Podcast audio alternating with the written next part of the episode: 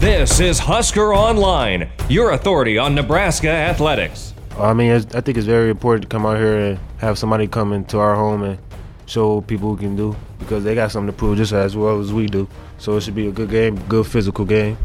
Try to come out with a win. It's just playing for the love of the game, right? I mean, uh, you really shouldn't need a crowd of screaming fans to get you going. I mean, if you're out there on that field, you should be wanting to compete, wanting to show that you're here for a reason and that you want to be one of the best of the best in your position and uh, really just have a competition one on one against the guy across from you.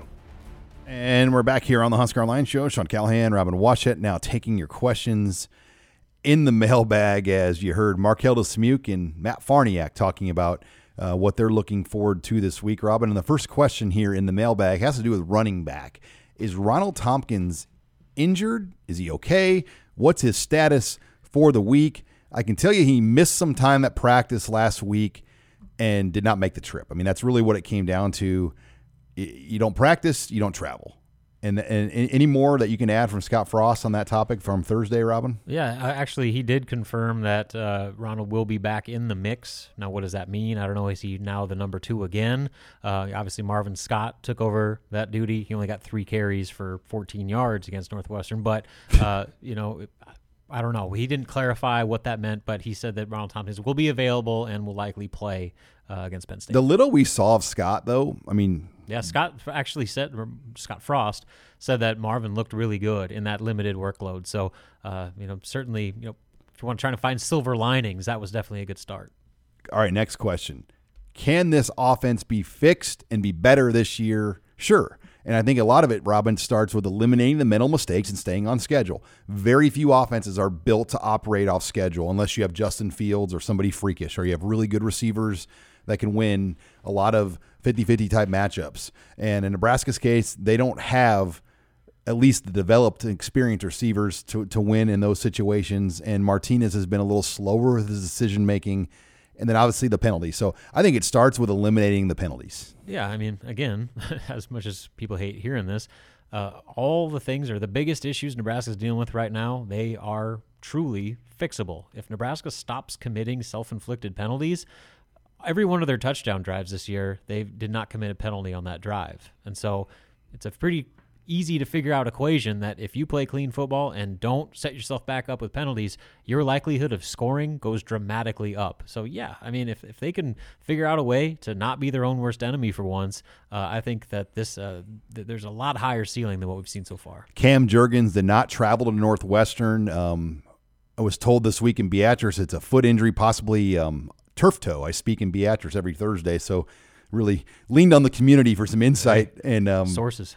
A lot, a lot of, lot of lead professionals from the Beatrice community, but I, I believe a turf toe type thing has bothered him, and I think there's a chance we could see him Saturday. A lot of it's going to be a game time feel, though, don't you think, Robin? Yeah, especially with an injury like that. A lot of it's just pain tolerance, and so I mean, if he's feeling good and thinks that he can play, he's going to play because you know Scott Frost said that they need they need him out there as, as well as Far- Matt Farniok played, or at least they they felt that he played at center, um, they know that their offensive line is better when both those guys are out on the field together. So if Jurgens can go, they're going to let him go. Now, Robin, you were at practice Thursday um, on the Zoom. On the Zoom, least. yeah.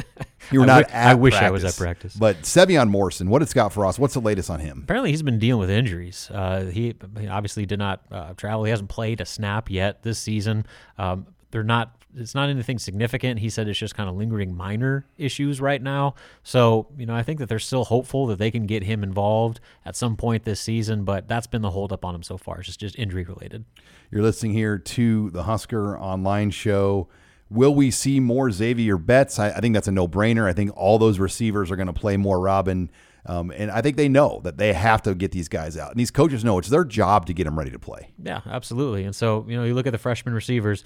Marcus Fleming has played 51 snaps, so uh, and he's their second leading receiver in terms of yards and catches.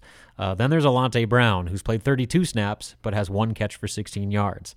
Betts is right behind him with 11 snaps, two catches for 17 yards.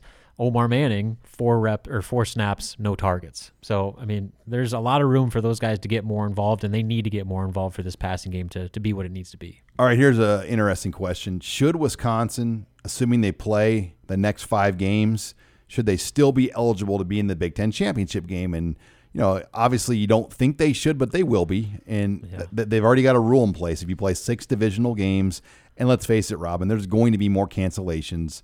Uh, but if they beat Michigan this weekend, they're in really good shape to win the division. I mean, that's just the reality of it, especially if they can get the head to head. The head to head over Northwestern now is probably the biggest game on the schedule for Wisconsin. Yep, yep. It's convenient that they, you know, the two games they missed were against Nebraska and Purdue, but you know, it, it's the rules that were in place. When you have a schedule that allowed zero room for flexibility, you just got to kind of play this year for what it is. And we all knew that there was a high likelihood the games would get canceled, and that's obviously played out so far. So I mean, it's just the reality. The idea that every team is going to play, uh, you know, eight nine games, probably not going to happen. So there's, you know, if they can get the, the required number of games in, then they have every right to be in the Big Ten championship.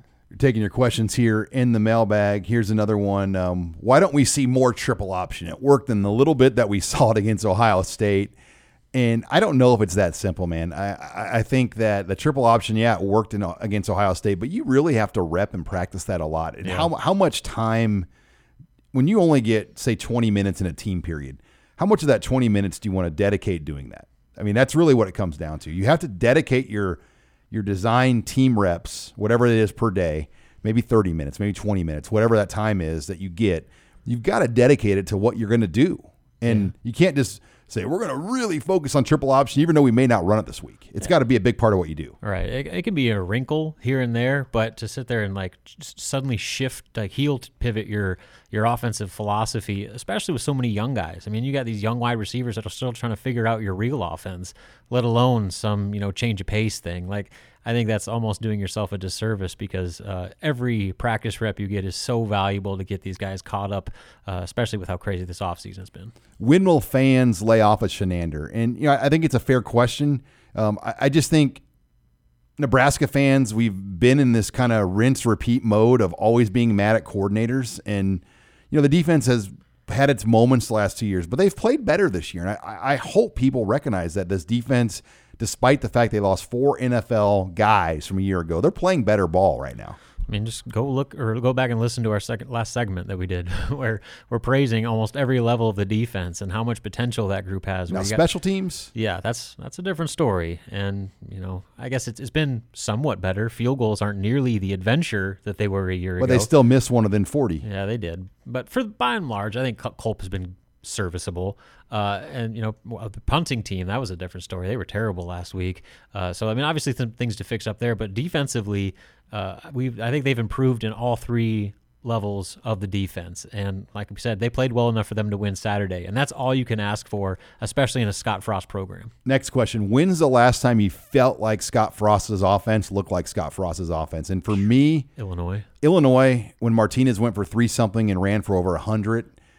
Indiana at the beginning before the fumble, I thought that's what it, you know, when the way Vedral ran that offense and moved it down the field like a little point guard almost as getting rid of the ball quickly, that's what it's supposed to look like. And we've only seen it a few times. Um, over Minnesota's first year. Minnesota and Illinois' first year. Michigan State, that game was a win, but it didn't look like it. No, but, um, you know, I, you just think about last year, the Iowa game. They had the ball at midfield to win the game, and they couldn't do that. And not only did they miss execute that situation, they allowed Iowa to have time to win the game. Yeah. I mean, again, I think that that goes back to the overall issue about this team is they don't know how to win. And it's kind of the chicken the egg thing. Do you need to win to build confidence or do you need to have the swagger and confidence to win? And right now, I think they just need to find just a victory. win. Yeah, and, and do it two weeks in a row. If you can have consecutive weeks of that winning feeling, that is such a culture lifter and changes your entire outlook on everything. You know what they call that? A win streak from Major League. yep, you get one, that's a one. Two, you get three, that's a win streak. Yep. All right, Old final question.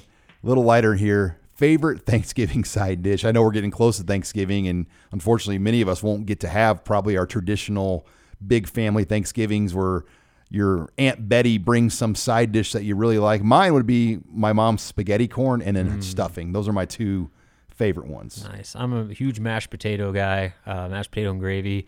Uh, but a sneaky uh, B option would be deviled eggs. I don't know what it is, but I could eat probably a dozen deviled eggs in one sitting. And we are going to, Rob and I are going to have Traeger smoke offs this year with our turkeys. Yep. Yep. Sean's got a better Traeger than I do, though. But you know, I'll, I'll make do with what I have, and I'll bet you it's going to be good. I'm looking forward to it um, and watch a little football on, on Thanksgiving. But all right, when we come back, Nate Clouse will join us on the show. We'll talk recruiting with Nate. You're listening here to the Husker Line Show.